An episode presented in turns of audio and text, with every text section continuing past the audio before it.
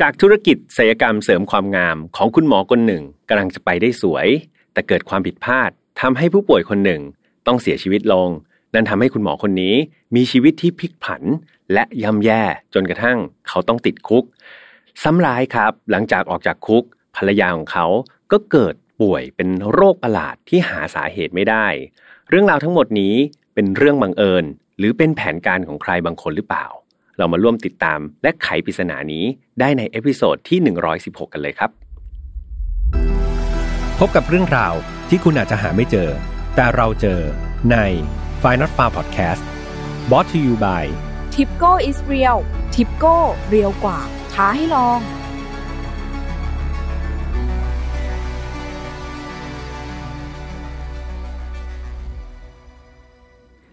สวัสดีครับ ยินดีต้อนรับเข้าสู่ File Not Found Podcast วันนี้คุณอยู่กับผมแฮมทัชพลเช่นเคยนะครับ เรามากันใน episode ที่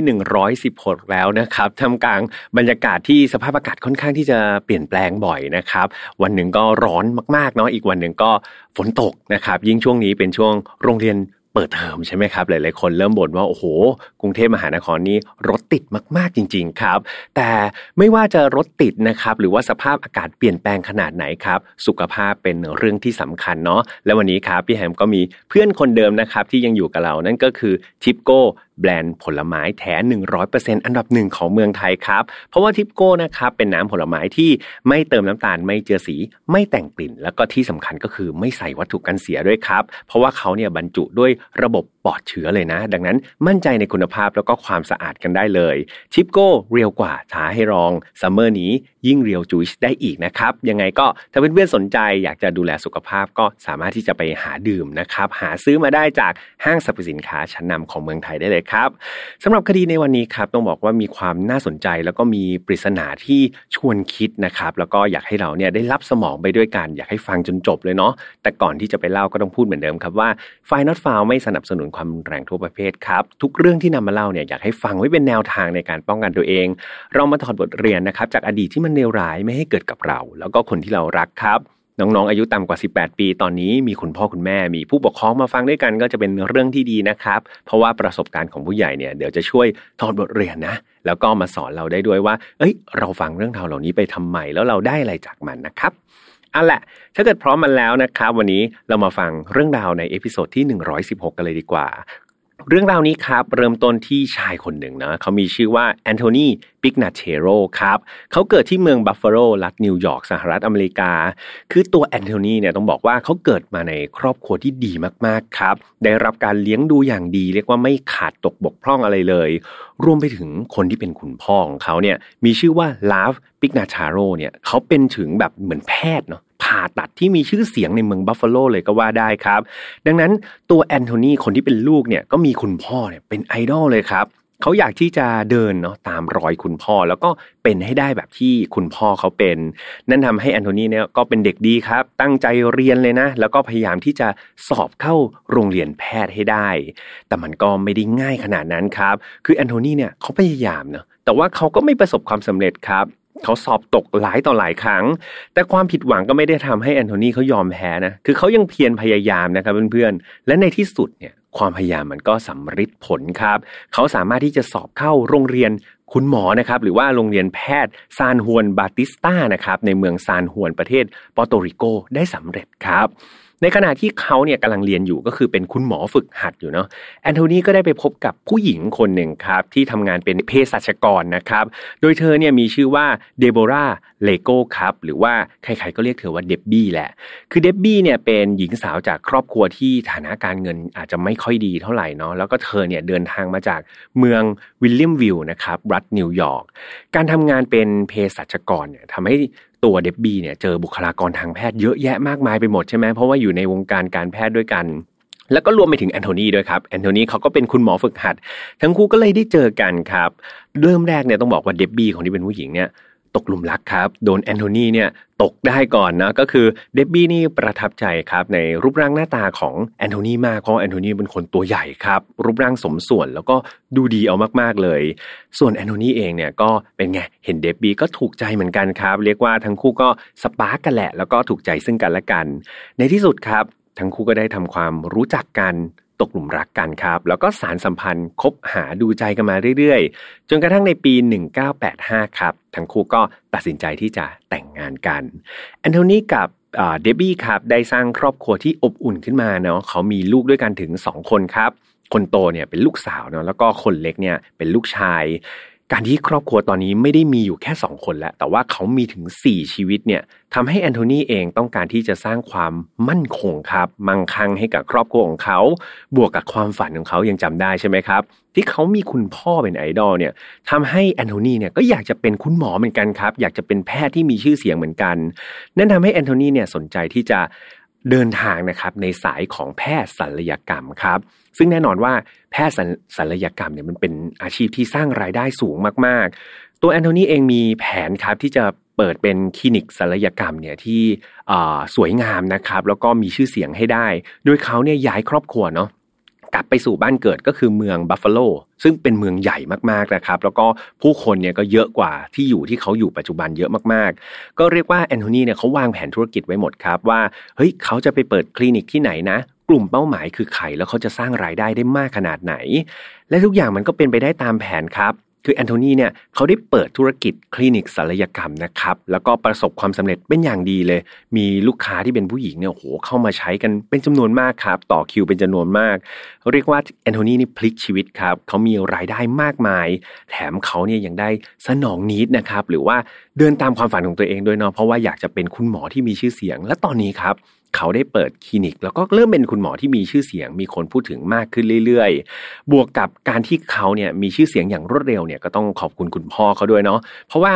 คุณพ่อชื่อเสียงของเขาเนี่ยที่บอกว่าเป็นแพทย์ผ่าตัดมือหนึ่งของบัฟฟาโลเนี่ยพอคนได้ยินก็เป็นไงเฮ้ยลูกมาเปิดคลินิกศัลยกรรมก็ต้องเก่งเหมือนคุณพ่อแน่ๆ ใช่ครับ ชื่อเสียงของคุณพ่อคือแม่เหล็กครับ ดึงดูดลูกค้าอย่างดีเลย ลูกค้าก็เชื่อใจแอนโทนีนะครับ เข้ามาในคลินิกมาใช้บริการมากมายเลย ทุกอย่างเป็นไปได้สวยแล้วก็ราบรื่นมากๆ แต่แล้วครับ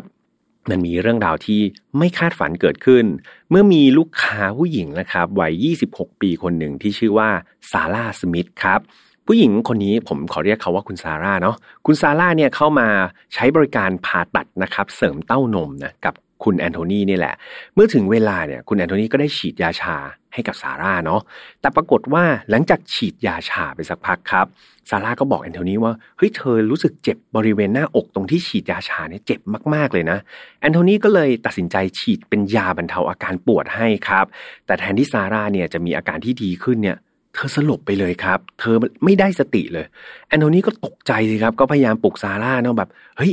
เป็นไรหรือเปล่าก็เขย่าตัวครับ แล้วก็ตบหน้าเธอเบาๆเนาะแต่ปรากฏว่าซาร่าครับยังคงไร้การตอบสนองนะเธอยังนอนนิ่งสนิทอยู่ครับสิ่งนี้มันทำให้คุณหมออย่างแอนโทนีเนี่ยก็รู้สึกแบบใจไม่ดีแล้วเขารู้สึกว่าเขาทำอะไรผิดพลาดไปนะ แต่ที่แน่ ๆครับ มันไม่ใช่เรื่องปกติแล้ว เขาก็เลยรีบโทรไปแจ้งหน่วยพยาบาลนะครับเพื่อมารับตัวซาร่าเนี่ยไปทำการรักษาในโรงพยาบาลอย่างเร่งด่วน เพราะว่า ของแอนโทนีเป็นแค่คลินิกใช่ไหมครับ ดังนั้นก็ไม่สามารถที่จะรักษาเคสประมาณนี้ได้เนาะก็ต้องส่งโรงพยาบาลแต่สุดท้ายครับ มันก็เป็นข่าวร้ายเนาะเพราะว่าการช่วยเหลือไม่ได้รับการช่วยเหลืออย่างทันการครับเดซาร่าก็ได้เสียชีวิตไปอย่างน่าสงสารทีเดียว จากผลการชันสูตรนะครับ สาเหตุการเสียชีวิตของซาร่าเนี่ย มันเกิดจากการใช้ยาชาครับในปริมาณที่มันมากเกินไปนั่นเอง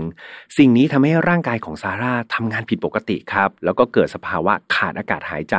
แล้วก็เสียชีวิตในที่สุด จากเหตุการณ์นี้ทำให้คลินิกศัลยกรรมของแอนโทนีเนี่ยถูกตรวจสอบครับ มีเจ้าหน้าที่เข้ามาตรวจสอบ แล้วเขาก็พบสิ่งผิดปกติมากมายในคลินิกแห่งนี้ครับ เริ่มจากคลินิกแห่งนี้เนี่ยแอนโทนีเนี่ยต้องทำไงต้องทำการวางยาใช่ไหมครับ แล้วก็มีการผ่าตัดด้วย แต่กลับไม่มีวิสัญญีแพทย์ครับ หรือว่านางพยาบาล หรือว่าผู้เชี่ยวชาญทางด้านการวางยาเลย หรือแม้แต่อุปกรณ์สำคัญอย่างเครื่องช่วยหายใจเนี่ยก็ไม่มีครับในคลินิกของแอนโทนีซึ่งมันผิดไปจากมาตรฐานนะครับที่วางไว้คือตกมาตรฐานหมดเลย ส่วนผู้ช่วยของแอนโทนีในคลินิกเนี่ยเป็นเพียงพยาบาลฝึกหัดครับคือยังเรียนหนังสืออยู่เลยนะยังเรียนไม่จบด้วยซ้ำยังไม่ได้รับการบรรจุเป็นพยาบาลอาชีพเลยนะครับ ซึ่งมันเป็นอะไรที่อันตรายมากๆเลยใช่ไหมยังไม่พอครับเพื่อน คือหลังจากตรวจสอบตัวแอนโทนีเนี่ยคนที่เป็นคุณหมอลงมือลงมีดเองเนี่ยคือเอาจริง ๆ แล้วอย่างที่บอกไปครับ เขายังเรียนไม่จบครับ เขายังเป็นแพทย์ฝึกหัดเท่านั้นเอง แถมสาขาเอกเนาะ ที่เขาเรียนมาก็ไม่ใช่เป็นเรื่องของการศัลยกรรมตกแต่งเนาะก็คือไม่ได้เป็นเกี่ยวกับเรื่องความงามอย่างที่เขาเปิดคลินิก แต่เขาเรียนด้านหูตาคอจมูกมาครับ ซึ่งมันไม่ได้เกี่ยวกันเลย แน่นอนว่าใบรับรองหรือว่าใบประกาศเกี่ยวกับด้านศัลยกรรมความงามเนี่ยก็ไม่ต้องถามถึงครับแอนโทนีไม่มีแน่นอน จากการตรวจสอบนี้ทำให้แอนโทนีเป็นไงครับถูกจับกุมทันทีครับ ในโทษฐานเปิดคลินิกแบบผิดกฎหมายนะครับ การเสียชีวิตของซาร่าเนี่ยก็เป็นที่พูดถึงเป็นอย่างมากเนาะเพราะว่าตัวแอนโทนีก็เป็นคนมีชื่อเสียงใช่ไหมแถมคุณพ่อก็เป็นคุณหมอมือหนึ่งอีก เอาอยู่ๆเกิดเคสว่าผู้ป่วยเสียชีวิตเนาะและแถมตัวเองเปิดคลินิกที่ไม่ได้มาตรฐานอีกไปกันใหญ่เลยครับ คนก็แบบโจดจันกันใหญ่ คราวนี้ครับ ก็แอนโทนีเนี่ยเขาก็หลังจากถูกวิพากษ์วิจารณ์เป็นอย่างมากเนี่ยก็ได้มีแพทย์หลาย ๆ คนเนี่ยมาให้ความเห็นด้วยนะเกี่ยวกับเคสของแอนโทนีเขาบอกว่าสิ่งที่เกิดขึ้นเนี่ย เอาจริง ๆ แล้วถ้าแอนโทนีมีความรู้ อย่างแบบเรียกว่าได้ตามมาตรฐานเนาะที่เขาเรียนจบมาทางด้านศัลยกรรมจริง ๆ รวมถึงตัวคลินิกเนี่ยถ้ามีอุปกรณ์ที่ดี มีผู้ช่วยเหลือที่ดีเนี่ยคิดว่าซาร่าไม่น่าจะต้องมาจบชีวิตอย่างน่าเศร้าแบบนี้ครับแต่ทั้งหมดเนี่ยมันเกิดจากความไม่ได้มาตรฐานนะครับของตัวคลินิกเอง แล้วก็บุคลากรอย่างตัวเอนโทนีด้วยเนาะ เอาจริง ๆ แล้วแอนโทนีครับเขาก็พยายามที่จะโต้แย้งแหละเขาก็พยายามที่จะต่อสู้นะว่าเฮ้ยทั้งหมดเนี่ยมันเป็นอุบัติเหตุนะ มันไม่ได้เกิดจากความตั้งใจของเขา เขาไม่น่าจะมีความผิดนะ เขากล่าวหาว่ากรณีที่ผู้ป่วยเสียชีวิตเนี่ยแม้แต่ในโรงพยาบาลใหญ่ๆเนี่ยมันก็เกิดขึ้นได้เหมือนกัน มันไม่ใช่ว่าเออมันเกิดแค่ในคลินิกเล็ก ๆ แบบเขานะโรงพยาบาลใหญ่ๆเนี่ยก็เคยมีเคสที่ทำผิดพลาด แล้วก็ผู้ป่วยเสียชีวิตไป นี่ก็คือสิ่งที่แอนโทนีพยายามจะบอกว่า เออ human error หรือว่าความผิดพลาดของมนุษย์อะมันเป็นเรื่องทั่วไปครับ เขาไม่ได้ตั้งใจให้มันเกิด อย่างไรก็ตามเนี่ยแอนโทนีก็ยังคงถูกจับกลุ่มนะครับ แล้วก็ได้รับความผิดในโทษฐานฆ่าผู้อื่นโดยไม่ได้เจตนาอยู่ดีครับ แล้วก็ต้องโทษจำคุกถึง 6 เดือนเนาะแล้วก็ต้องทำงานบริการสาธารณะอีก 250 ชั่วโมงครับ รวมไปถึงตัวแอนโทนีเนี่ยถูกแบบเรียกว่าถอดถอนใบอนุญาตทางการแพทย์ออกหมดเลยครับ แล้วก็ปรับเงินด้วยอีก 5,000 ดอลลาร์นะครับ หรือราวๆ1,500,000บาท50,000บาทนะครับ150,000บาทท่ามกลางความผิดพลาดเนี่ยแล้วก็ความเลวร้ายเนาะที่มันเกิดในชีวิตของแอนโทนีเนี่ยคืออย่างน้อยๆเขายังมีเรื่องดีๆอยู่นิดหนึ่งครับ ก็คือเดบบี้เนาะเดบบี้ภรรยาของเขาเนี่ยอยู่เคียงข้างแอนโทนีครับ แล้วก็คอย support เขาอยู่เสมอเลย เธอนี่หมั่นไปหาแอนโทนีครับ รวมถึงดูแลลูกๆ เพราะว่าเขามีลูกสองคนใช่ไหมแอนโทนีติดคุกอยู่เนี่ย โอ้โห เดบบี้ก็ดูแลลูกเป็นอย่างดีครับ แล้วก็หมั่นไปหาสามีอย่างแอนโทนีในคุกอยู่บ่อยครั้งมาก เธอเฝ้ารอครับ วันที่แอนโทนีเนี่ยจะได้กลับมาเป็นอิสระอีกครั้งหนึ่ง และเมื่อครบกำหนดครับแอนโทนีก็เป็นไงแบบใช้ชีวิตในคุกจนครบเวลาแล้วเนาะตามที่แจ้งไปก็คือ 6 เดือนเนี่ยเขาก็ออกจากคุกครับ แล้วก็กลับมาใช้ชีวิตอิสระภายนอกได้เหมือนเดิม เพียงแต่ชีวิตของเขามันไม่ได้เหมือนเดิม เหมือนตอนที่ก่อนเข้าคุกครับ เพราะว่าตอนนี้แอนโทนีเนี่ยไม่มีใบประกอบวิชาชีพ เพราะว่าถูกถอนไปหมดแล้วถูกไหมเขากลายเป็นคนตกงานครับ แถมชื่อเสียงของเขาเนี่ยโหถูกทำลายจนย่อยยับเลยครับ ไอ้ที่สร้างมาทั้งหมดเป็นลูกคุณหมอชื่อดัง จะเดินตามรอยคุณพ่อนี่มันดูห่างไกลครับ ตอนนี้เขาเป็นคุณหมอที่เปิดคลินิกเถื่อนครับ พูดกันแบบภาษาบ้านๆเลย นั่นทำให้เขาไปหางานที่ไหน ก็หาไม่ได้ เหตุการณ์แบบนี้มันก็เริ่มที่จะเลวร้ายลงเรื่อยๆ ไปอีกนะครับ เมื่อเขาพบว่าวันหนึ่งเนี่ย ตอนที่เขาออกไปข้างนอกมานะแล้วก็กลับเข้ามาในบ้านเนี่ยเขาปรากฏว่าเขาเห็นผนังบ้านเนี่ย ถูกพ่นด้วยสเปรย์สีแดงครับ มีข้อความเขียนว่า แกคือผู้ร้ายฆ่าคนครับโอ้โหสิ่งนี้มันทำให้สมาชิกในครอบครัวของแอนโทนีนี่อยู่ในสภาวะที่มันกดดันครับ แล้วก็รู้สึกว่าเฮ้ยมันไม่ปลอดภัยแล้วเนาะใครก็ไม่รู้เนี่ยเอาสเปรย์มาฉีดผนังที่บ้าน แล้วก็เขียนว่าแกคือผู้ร้ายฆ่าคน นะครับ วันดีคืนดีครับ ยังไม่พอนอกจากจะมีสเปรย์มาฉีดที่ผนังบ้านแล้วเนี่ย ยังมีจดหมายด้วยนะจดหมายปริศนาเนี่ยมาสอดไว้ที่ประตูหน้าบ้านครับ เมื่อเปิดอ่านออกมาเนี่ยก็ต้องตกใจอีกนะครับ เพราะว่าข้อความก็ออกแนวข่มขู่แหละเขาก็เขียนมาว่า แกจะต้องชดใช้ในสิ่งที่แกทำลงไปนะครับ นี่คือสิ่งที่ครอบครัวแอนโทนีได้รับนะครับ ก็คือเจอข้อความข่มขู่ทั้งบนกำแพง แล้วก็จดหมายปริศนานั่นเอง แน่นอนว่าผู้ต้องสงสัยอันดับหนึ่งเนี่ยหลาย ๆ คนก็คง คิดไว้คล้ายๆกันนั่นก็คือ สามีของคุณซาร่านั่นเอง ยังจำซาร่าได้ใช่ไหมครับ ก็คือผู้หญิงที่เสียชีวิตไปจากความผิดพลาดของคุณแอนโทนีเนาะคือซาร่าเนี่ยเธอเป็นคุณแม่แล้วด้วยนะครับ เธอมีลูกน้อยถึงสองคน ดังนั้นการสูญเสียคุณแม่ไปเนี่ยอย่างซาร่าเนี่ยมันกระทบครอบครัวนั้นแบบอยู่ไม่น้อยเลยเนาะแล้วมันก็น่าจะนำความแบบครียดแค้นนะครับ มาให้กับตัวสามีได้อย่างไม่ยากเลย ในระหว่างที่แอนโทนีหางานทำไม่ได้เนี่ย คนที่รับภาระแบบหนักสุดๆเลยก็คือเดบบี้ครับ คือเดบบี้เนี่ยต้องออกไปทำงาน หาเงินเลี้ยงดูครอบครัวครับ ในขณะที่แอนโทนีเนี่ยก็เป็นคุณพ่อนะครับ เป็นพ่อบ้านดูแลลูกๆ แม้แอนโทนีเนี่ยที่เขาอยู่บ้านเนี่ยจะเป็นคุณพ่อที่ดีเลิศเลยนะ แต่เขากลับไม่ใช่สามีที่ดีเท่าไหร่ครับ คือเดบบี้เนี่ยคนที่เป็นภรรยาเนี่ยจับได้นะว่าแอนโทนีเนี่ย แอบไปมีสัมพันธ์กับผู้หญิงอื่นครับ ในตอนที่เธอเนี่ยอุตส่าห์ออกไปทำงานหาเลี้ยงครอบครัวนะไม่อยู่บ้าน แต่แทนที่แอนโทนีจะดูแลลูกๆเนาะกลับไปมีชู้นะครับ พูดง่าย ๆ นั่นก็ทำให้มันสร้างความโศกเศร้าแล้วก็ผิดหวังให้กับเดบบี้เป็นอย่างมากเนาะเธอก็รู้สึกว่าเธอเหนื่อยเธอออกไปข้างนอก เธอเลี้ยงดูทุกคน แต่สามีกลับมานอกใจเธอนะครับ นั่นทำให้เธอเนี่ยตัดสินใจขอหย่าครับ ขอหย่าขาดกับแอนโทนีทันที เพียงแต่สถานการณ์ตอนนี้ของแอนโทนีมันไม่ง่ายเหมือนเดิมแล้วครับ คือแอนโทนีเนี่ยเป็นชายผู้ตกงานครับ เขาไม่มีเงิน ดังนั้นการหย่าแล้วก็ไล่เขาออกไปจากบ้านเนี่ยก็เหมือนส่งเขาไปตายนั่นเองครับ นี่คือสิ่งที่แอนโทนีพยายามจะขอยื้อนะเดบบี้ว่าเอ้ยเนี่ยถ้าหย่ากันไปไล่เขาออกไปก็คือเหมือนไล่เขาไปตายนั่นแหละ เดบบี้ครับ ซึ่งอยู่กินกันมาเป็นภรรยาก็เป็นไงฟังประโยคนี้ก็รู้สึกใจอ่อนครับ แล้วก็ยอมให้แอนโทนีเนี่ยอยู่ในบ้านด้วยกัน แต่อยู่ในสถานะของเพื่อนนะครับ ก็คือแยกห้องกันอยู่ แต่ว่าให้ยังอยู่ในบ้านด้วยกันนั่นแหละ และแอนโทนีก็ยังรับหน้าที่เป็นคุณพ่อครับยังเลี้ยงดูลูกๆต่อไป อย่างไม่มีข้อบกพร่องเนาะสิ่งนี้ครับ พอผ่านนานวันไปเดบบี้ก็เห็นว่าเป็นไงแอนโทนีก็เลี้ยงลูกเป็นอย่างดีใช่ไหมก็เออน่าจะไม่มีพฤติกรรมอะไรไม่ดีแล้วแหละเออก็เป็นคุณพ่อที่ดี สุดท้ายเดบบี้ก็ใจอ่อนนี่ครับ แล้วก็ยอมกลับมาคืนดี เพื่อที่จะสร้างครอบครัวให้สมบูรณ์เหมือนเดิมนะครับ แล้วก็กลับมาอยู่กินฉันสามีภรรยาเหมือนเดิม เรื่องราวมันเหมือนจะดีขึ้นแล้วใช่ไหมครับ ทุกอย่างมันดูผ่านเรื่องราวเลวร้ายเนาะแล้วก็กลับมาเหมือนจะดีอีกแล้ว แต่จู่ๆครับ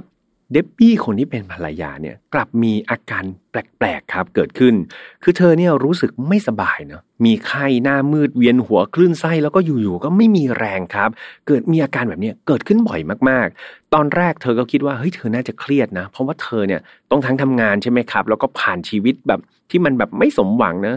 สามีนอกใจแล้วก็โอ้โห ความรู้สึกกดดันต่างๆ อาจจะทำให้เธอเครียดครับ เธอก็เลยคิดว่าเออคงเป็นความเครียดแหละ หรือไม่ก็อาจจะอากาศเปลี่ยนแปลงบ่อยครับ เป็นไข้หวัด แต่ว่าหลังจากที่รักษาไปตามอาการครับ เธอรู้สึกว่าอาการของเธอเนี่ยมันไม่ดีขึ้นเลยครับ นางนานวันเนี่ยเวลาผ่านไปเรื่อยๆเนี่ยเดบบี้เริ่มที่จะใช้ชีวิตแบบคนปกติไม่ได้แล้วครับ คือเธอเนี่ยแทบจะเดินไม่ได้แล้วครับเพื่อนๆตอนนั้นน่ะต้องนอนอยู่ตลอดเวลาแล้วก็แขนขาเนี่ยก็เรียกว่า ยกขึ้นมาอย่างเงี้ยยังแทบจะยกไม่ขึ้นเลยนะครับ กลายเป็นคนติดเตียงด้วยซ้ำเธอได้สุกถูกส่งไปรักษานะครับแล้วก็วินิจฉัยโรคที่โรงพยาบาลด้วยเนาะโดยแพทย์ผู้รักษาเธอเนี่ยบอกว่า เธอน่าจะเป็นโรคเกี่ยวกับไขสันหลังครับ หรือไม่ก็เป็นโรคเกี่ยวกับตับอ่อนนั่นเอง แต่ทางแพทย์เนี่ยเขาบอกว่าเฮ้ยเขายังฟันธงไม่ได้เนาะถึงสาเหตุที่แท้จริง เพราะว่าอาการมันดูคลุมเครือมากๆ ยังไงตอนนี้คุณหมออยากให้รักษาตามอาการต่อไปก่อนครับ ตัวแอนโทนีคนที่เป็นสามีเนี่ยก็คอยดูแลเอาใจใส่นะก็อยู่ข้างๆเดบบี้อยู่ตลอดนี่แหละ เขาได้ให้ความเห็นกับเดบบี้ครับเขาบอกว่าเนี่ยถึงตัวเขาจะเรียนไม่จบหมอเนี่ยแต่เขามีความรู้ด้านแพทย์มานะเขาเนี่ยแนะนำให้เดบบี้เนี่ยผ่าตัดเอาถุงน้ำดีออกซะ ซึ่ง เขาบอกว่าถุงน้ำดีเนี่ยมันจะส่งผลต่อการทำงานของตับครับ ถ้าเกิดตัดถุงน้ำดีออกไปเนี่ยเขาเชื่อว่าอาการของเธอเนี่ยน่าจะดีขึ้น อย่างไรก็ตามครับ หลังจากมีการนำไอเดียนี้นะไอเดียของแอนโทนีเรื่องการตัดตัดถุงน้ำดีเนี่ยไปคุยกับแพทย์ที่รักษาเดบบี้เนี่ยพวกเขากลับไม่เห็นด้วยครับ แพทย์เนี่ยไม่เห็นด้วย แพทย์บอกว่าร่างกายของเดบบี้ตอนนี้อ่อนแอมากเลยนะ ดังนั้นถ้าเกิดเธอต้องเข้ารับการผ่าตัดเนี่ยมันจะส่งผลเสียครับมากกว่าผลดี แล้วก็อาจจะ รุนแรงถึงขนาดทำให้เดบบี้เนี่ยเสียชีวิตได้เลยนะ ดังนั้นครับ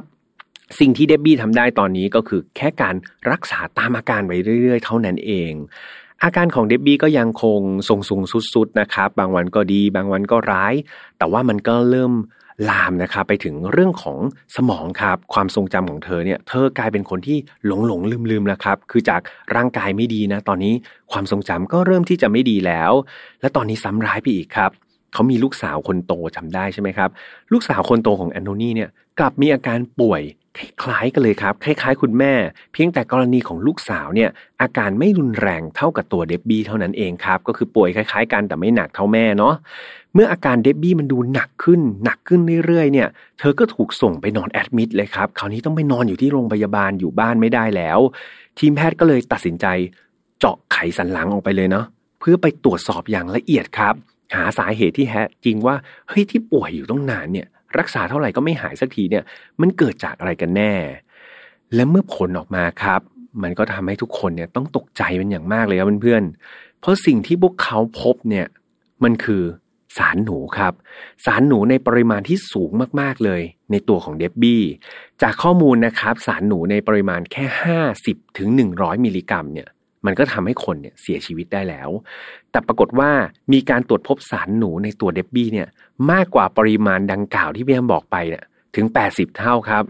แล้วก็ไม่น่าเชื่อนะครับว่าเดบบี้จะอึดมากๆครับ เป็นเรื่องแบบน่าเหลือเชื่อครับ แพทย์ยังไม่ไม่เชื่อเลยนะว่าเดบบี้ไม่ตายครับ เดบบี้ยังไม่เสียชีวิตทั้งทั้งที่มีสารหนูมากกว่า ปริมาณที่แบบมนุษย์ควรจะรับได้ถึง 80 เท่า แล้วก็รอดชีวิตมาได้จนถึงตอนนี้ เมื่อพบสาเหตุเนี่ย เธอก็ถูกส่งไปรักษาได้ถูกโรคแล้วใช่ไหมครับ เพราะว่าตอนแรกไม่รู้โรคอะไร แต่คราวนี้รู้แล้วว่าตัวเองเนี่ยรับสารพิษมา ก็ถูกส่งไปรักษาให้ถูกวิธีครับคำถามที่เกิดขึ้นก็คือ เดบบี้ไปรับสารหนูปริมาณมากมายขนาดนั้นอะ ได้อย่างไรครับ ได้มีเจ้าหน้าที่เข้าไปตรวจสอบนะสมาชิกในครอบครัวของแอนโทนีแล้วก็พบว่าลูกสาวคนโตที่มีอาการเหมือนเดบบี้เนี่ยก็มีสารหนูในเลือดเหมือนกันครับ เพียงแต่ว่าปริมาณเนี่ยมันค่อนข้างที่จะน้อยครับทำให้ตัวลูกสาวคนโตเนี่ยมีอาการไม่ได้เยอะเหมือนกับคุณแม่เนาะมีการตรวจแอนโทนีด้วยแล้วก็ลูกชายคนเล็กอีกคนหนึ่งแต่ว่าทั้งคู่นะครับสองหนุ่มเนี่ยไม่มี ปริมาณสารหนูในเลือดเลยครับ แม้แต่นิดเดียว เจ้าหน้าที่ก็เลยตั้งข้อสันนิษฐานว่า มันมีความเป็นไปได้ที่สารหนูเนี่ยอาจจะปะปนมากับน้ำบาดาลครับ ที่ครอบครัวนี้ใช้ ก็เลยมีการไปตรวจสอบนะแหล่งน้ำต่างๆ ที่อยู่บริเวณนั่นแหละ แต่มันกลับไม่พบสิ่งผิดปกติครับ ตามแหล่งน้ำเลย แอนโทนีก็เลยได้เล่าให้กับตำรวจฟังครับ ถึงเรื่องราวบางอย่างที่ครอบครัวเขาเคยเจอ คือแอนโทนีเนี่ยเขาเล่าให้ตำรวจฟังว่า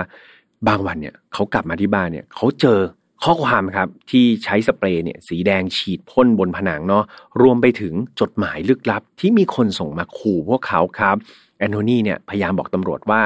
คนที่เขาสงสัยมากที่สุดเนี่ยว่าอาจจะทำร้ายครอบครัวเขาเนี่ยก็คือสามีของซาร่านั่นเองครับ ซึ่งสามีของซาร่าเนี่ยก็น่าจะโกรธแค้นแหละที่เขาเนี่ยผิดพลาดทำให้ซาร่าเสียชีวิตไป เจ้าหน้าที่ตำรวจครับเมื่อได้ข้อมูลนี้มาก็เลยทำการติดต่อชายที่ชื่อว่า แดนสมิธครับแดนสมิธก็คือสามีของคุณซาร่าสมิธนั่นเอง แล้วก็ทำการตรวจสอบตัวบ้านของแดนสมิธด้วยนะว่าเฮ้ยมันมีอะไรที่ผิดปกติหรือเปล่า มีการเรียกแดนสมิธครับมาสอบปากคำอย่างเข้มข้น แต่ปรากฏว่าไม่มีอะไรผิดปกติเลยครับ ทั้งตัวบ้านและตัวแดนสมิธเองเนี่ยเขามีหลักฐานในการอยู่นะครับของสถานที่ต่างๆนะครับ มี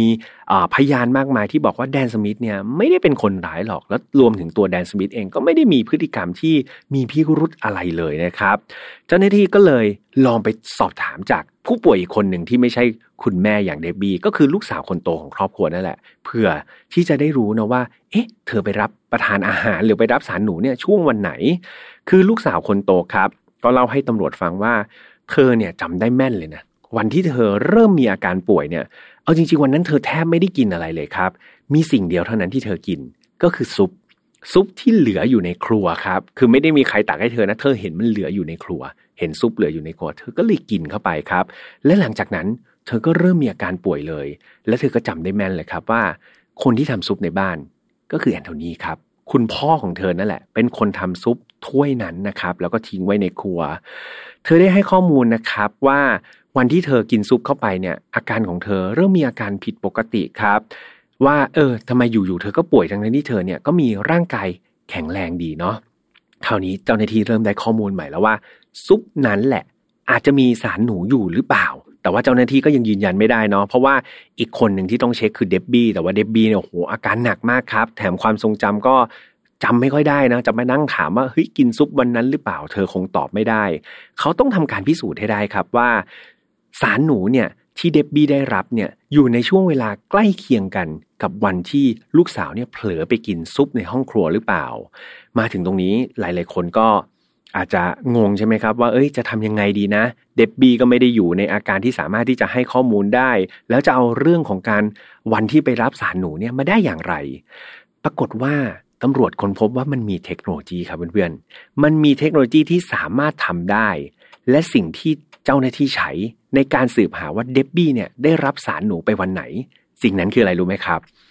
สิ่งนั้นคือเส้นผมของเดบบี้ครับ โอ้ ไม่น่าเชื่อนะครับ เป็นความรู้ใหม่ทีเดียว คือเขาบอกว่าเส้นผมของมนุษย์นะครับ จะมีการยาวขึ้นเนี่ยหนึ่งเซนติเมตร ทุกๆหนึ่งเดือนครับ และตามกระบวนการของร่างกายเนาะคือ ผมคนเรามันจะยาวขึ้นมาได้เนี่ย รากผมก็ต้องส่งสารอาหารขึ้นไปทำให้ผมมันงอกขึ้นมาใหม่ใช่ไหม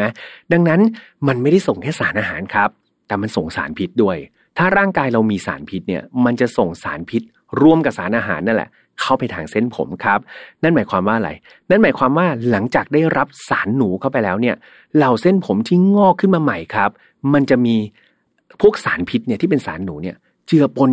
ตกค้างอยู่ในเส้นผมด้วยครับ เจ้าหน้าที่ก็เลยทำการเป็นไงตัดเส้นผมของเดบบี้ขึ้นมาครับ